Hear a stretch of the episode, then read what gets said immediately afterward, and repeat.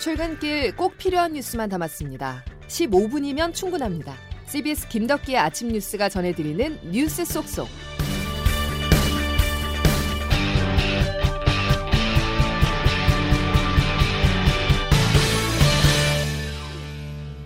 여러분 안녕하십니까. 2월 11일 김덕기 아침 뉴스입니다. 코로나19 3차 대유행 속에 설 연휴가 시작됐습니다.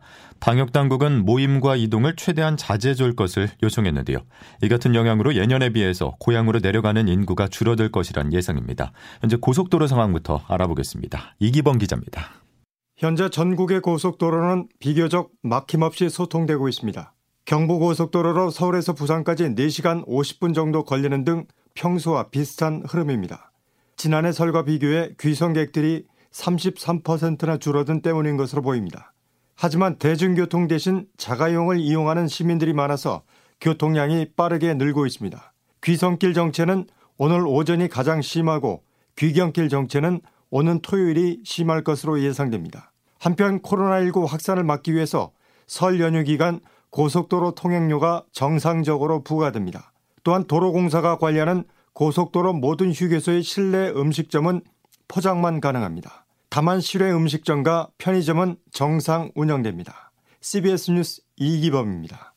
설 연휴를 하루 앞둔 어제 시민들이 귀성을 자제하면서 기차역과 터미널 등은 다소 한산한 분위기를 보였습니다. 박하연 기자가 서울역에 다녀왔습니다. 명절을 맞아 각지로 향하는 시민들의 발걸음이 이어졌습니다.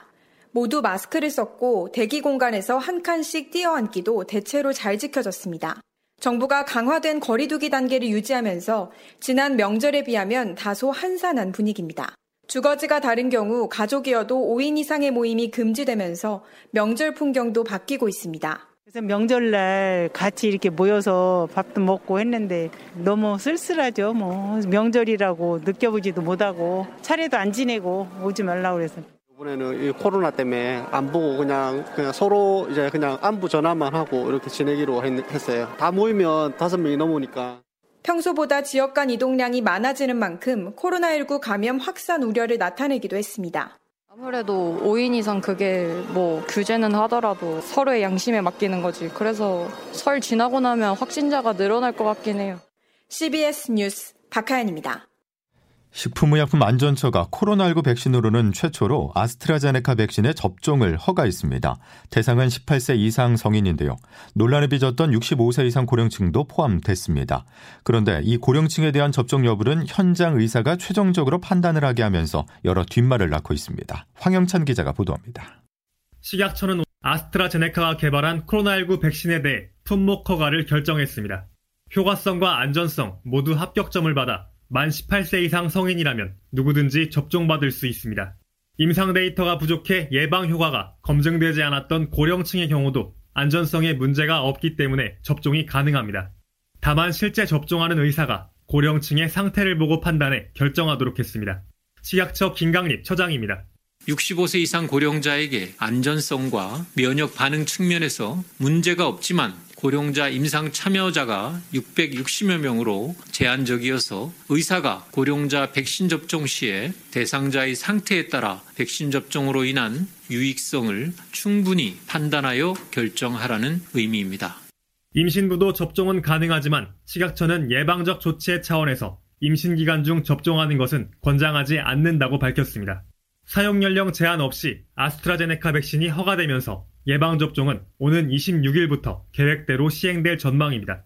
최초 도입 물량인 75만 명분은 요양병원 시설에 입소자와 종사자가 접종하게 되는데 질병관리청은 현재 접종 대상자를 등록하고 있습니다.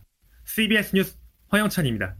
세계보건기구 WHO 자문단도 아스트라제네카 백신을 65세 이상 고령층에 사용할 수 있다고 권고하면서 설 연휴 이후 국내 코로나 백신 접종에도 속도가 붙을 전망입니다.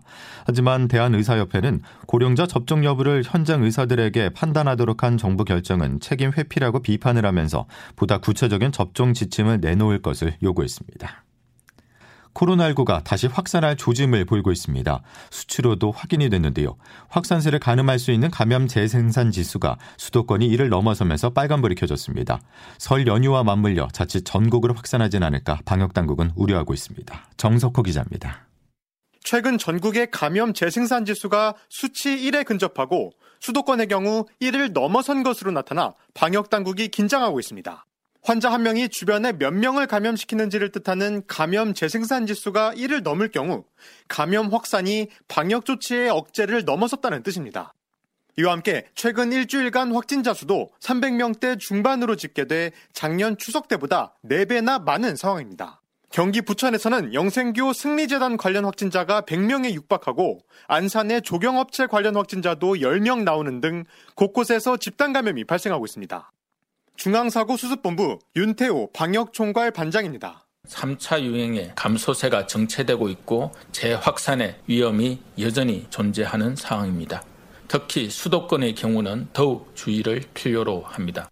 방역당국은 설 연휴 귀성이나 여행을 통해 지역 간 이동이 늘어날 경우 3차 유행이 다시 확산할 수 있다며 자제를 촉구했습니다.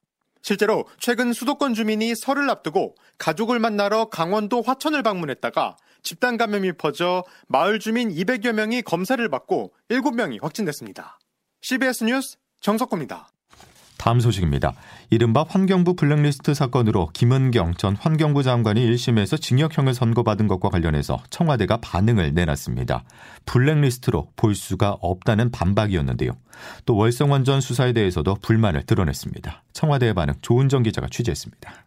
이른바 환경부 블랙리스트 사건에서 김은경 전 환경부 장관이 전 정권의 공공기관 임원들에게 사표를 종용한 혐의로 1심에서 징역형을 선고받은 것과 관련해 청와대는 블랙리스트는 아니라고 반박했습니다. 청와대 강민석 대변인은 블랙리스트는 특정 사안에 불이익을 주기에 작성한 지원 배제 명단으로 이 사건은 해당하지 않는다면서 문재인 정부의 블랙리스트는 존재하지 않는다고 못 박았습니다. 박근혜 정권에서 문학의 블랙리스트 사건이 탄핵 사유에 포함될 정도로 엄중했던 만큼 전 정부 출신 산하기관장에게 사표를 받는 정도가 블랙리스트로 불릴 수 없다는 게 청와대 논리입니다. 청와대는 또 월성원전 1호기 폐쇄 사건에서 백운규 전 산업통상자원부 장관에 대한 구속영장 청구가 기각되자 반격에 나섰습니다. 정부의 주요 정책이 사법 판단의 대상이 되는 것을 납득할 수 없다며 검찰 수사에 불만을 드러낸 겁니다. 블랙리스트라는 용어는 피하고 월성원전 폐쇄 결정은 정부 정책이었다고 반박하면서 도덕성 타격을 최소화하려는 모습이지만 청와대의 이 같은 방어 논리가 대중들에게 설득될지는 의문입니다. 청와대에서 CBS 뉴스 조은정입니다. 여야가 설 민심을 잡기 위해서 분주히 움직였습니다. 특히 4월 서울, 부산시장 보궐선거를 앞두고 있어서 시민들의 마음을 공략할 메시지에 집중하는 모습이었는데요. 더불어민주당은 4차 재난지원금을, 국민의힘은 정권 심판론을 강조했습니다. 최인수 기자입니다. 코로나19의 불안과 불편 속에 보내는 이번 설 밥상 민심을 정치권은 어느 때보다 예의주시하고 있습니다. 당정청은 추경 조기 편성에 합의하고 4차 재난지원금에 속도를 낸다는 계획입니다. 민주당 이낙연 대표입니다. 설 연휴가 지나면 추경 편성을 속도감 있게 진행할 것입니다. 국민의힘은 돈 선거, 빚잔치라는 비판을 하면서도 소상공인과 자영업자 마음잡기에 주력합니다. 김종인 비대위원장입니다. 재난지원금은 누구나 나눠주는 선거자금이 아니라 재난을 당한 사람들의 생계자금이 되어야 할 것입니다. 설 연휴 이후 시작될 백신 접종은 코로나 방역의 고비를 넘겨야 할 정부 여당의 중대 기로입니다. 민주당 김태년 원내대표입니다. 정부 계획대로 26일부터 백신 접종을 시작하고 일상 회복을 앞당기기 위해 모든 국민께서 조금만 더 힘을. 야당은 사법부로까지 전선을 넓히며 도덕성 타격과 정권 심판론을 부각하고 있습니다. 국민의힘 주호영 원내대표입니다. 김명수 대법원장이 최소한의 양심이라도 남아있다면 더 이상 사법부의 명예와 독립에 먹칠을 하지 말고 서울의 부동산 대책과 부산 가덕도 신공항 등 지역 여론이 민감하게 반응할 이슈도 물고 물리는 공방 중입니다. CBS 뉴스 최인수입니다. 위안부는 매춘부라고 주장을 했던 미국 하버드 교수의 논문에 비난이 잇따르고 있는데요. 이 논문을 게재하기로 했던 학술지는 해당 논문에 대해서 조사를 벌이고 있습니다. 해당 학술지는 일단 다음 달로 인쇄를 잠정 중단한 상태로 유감의 글도 학술지에 게재하는 방안을 검토하고 있는 것으로 확인됐습니다. 워싱턴에서 권민철 특파원이 단독 보도합니다. 위안부의 활동이 자발적 계약에 의한 것이었다는 하버드 로스쿨 교수의 논문은 국제법 국제경제 분야 학술지인 국제법경제리뷰 3월호에 게재될 예정이었습니다. 학술지 편집위원회는 논문 철회 여부 등을 물은 CBS 노컷뉴스의 질의에 대해 오늘 답변을 보내왔습니다. 먼저 학술지 측에선 현재 문제의 논문을 둘러싼 논란을 조사 중이라고 밝혔습니다. 조사 결과는 추후 알리겠다고 했습니다. 학술지 3월호 인쇄는 현재 잠정 중지시켰다고 설명했습니다. 3월호에 이 논문에 대한 유감의 글을 별도로 싣기 위해서입니다. 해당 논문에 대한 평가와 반론도 담겠다고 했습니다. 결국 논문 삭제는 없고 반론과 유감을 동시에 실어 독자들 판단에 맡기겠다는 뜻입니다. 해당 논문이 이미 지난해 12월 온라인판에 게재된 때문으로도 풀이됩니다.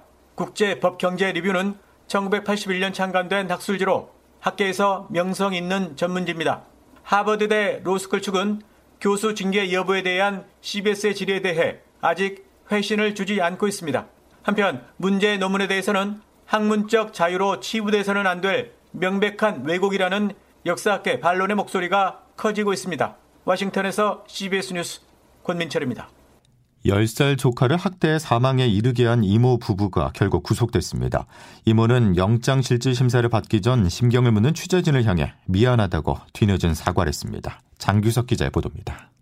40대인 A씨 부부, 자신들이 맡아 돌보던 조카 10살 B양이 말을 듣지 않는다며 파리채 등으로 마구 때리고 심지어 서로 역할을 번갈아가며 물이 담긴 욕조에 넣었다 빼는 이른바 물고문까지 했다는 정황이 경찰 수사로 드러나고 있습니다.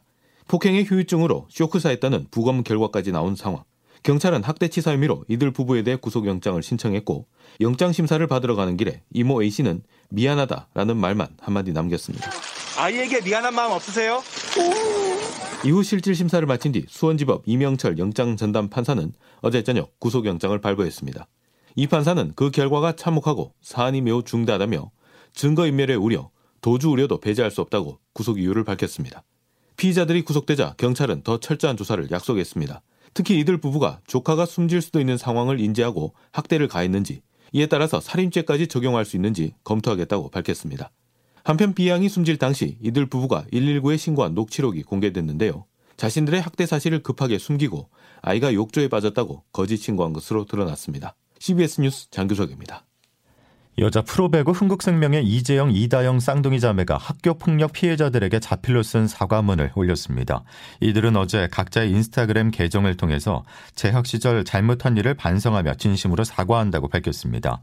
소속팀인 흥국생명도 사과문을 발표하고 팬 여러분께 실망을 끼쳐 죄송하다며 상처입은 피해자들에게 진심으로 사과의 말씀을 드린다고 밝혔습니다. 김덕기 아침 뉴스 여러분 함께하고 계신데요. 기상청 연결해 설 연휴 날씨 알아보겠습니다. 김수진 기상 리포터. 네, 기상청입니다. 예, 추위가 가고 먼지가 찾아왔군요. 네, 그렇습니다. 설 연휴 첫날인 오늘 날씨는 어제보다도 포근하겠고 하늘도 비교적 맑겠습니다만 공기질이 좋지 않겠습니다. 국내외 미세먼지가 쌓이면서 오늘 서울을 비롯한 중서부 대부분 지역은 종일 대기질이 나쁨 수준을 나타내겠고 그 밖에 충남과 대전, 전북, 광주, 대구권에서도 오늘 밤 일시적으로 대기질이 탁해지는 곳이 있어서 각별한 주의가 필요하겠습니다. 그리고 오늘 안개도 주의하셔야겠는데요. 정오 무렵까지 서해안과 중부 내륙, 경북 북부 내륙을 중심으로 가시거리가 200m도 안 되는 짙은 안개가 끼는 곳이 있을 것으로 보여서 교통안전과 함께 항공기나 선박 이용하시는 분들은 운항 정보를 미리 꼭 확인하시는 것이 좋겠습니다. 다만 오늘은 어제보다 더 포근하겠습니다. 현재 서울의 아침 기온 2도로 모처럼 영상권에서 출발하고 있고요. 한낮 기온도 서울 10도, 원주 11도, 대전 대구 13도, 광주 15도의 분포로 평년 기온에 크게 웃돌아서 초봄 같은 날씨를 보이겠습니다. 그리고 이후 연휴 기간 동안에는 오늘보다 더 포근하겠고요. 대부분 뚜렷한 눈비 소식도 없겠습니다만 주일 오후에 제주와 남해안을 시작으로 다음 주 월요일에는 전국 곳곳에서 비가 내리겠습니다. 지금까지 날씨였습니다. 동해안 지역에 대형 산불주의보가 내려져 있습니다. 강원 지역에 계신 분들은 화재 예방에 각별히 주의하셔야겠습니다. 목요일 김덕기 아침 뉴스 여기까지입니다. 고맙습니다.